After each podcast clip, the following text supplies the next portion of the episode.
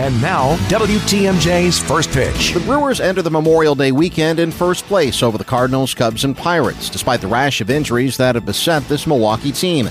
At one point, Christian Yelich, Ryan Braun, Manny Piña, and Lorenzo Cain were all out at the same time.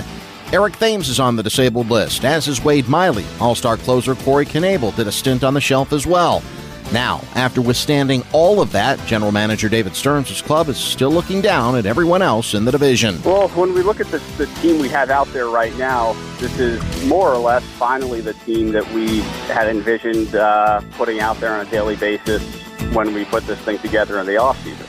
You, you never know exactly how all the pieces are going to come together, and there's a large part of the season left to be played, and um, obviously, there are going to be a lot of ups and downs throughout the next 100 plus games, but it, it, it's looked good so far. Um, we've got a number of guys contributing, and that's what good teams do. You're not just relying on one guy, you've got a number of different players who can pick you up each and every night. David Stearns, a guest on Wisconsin's Morning News on Thursday.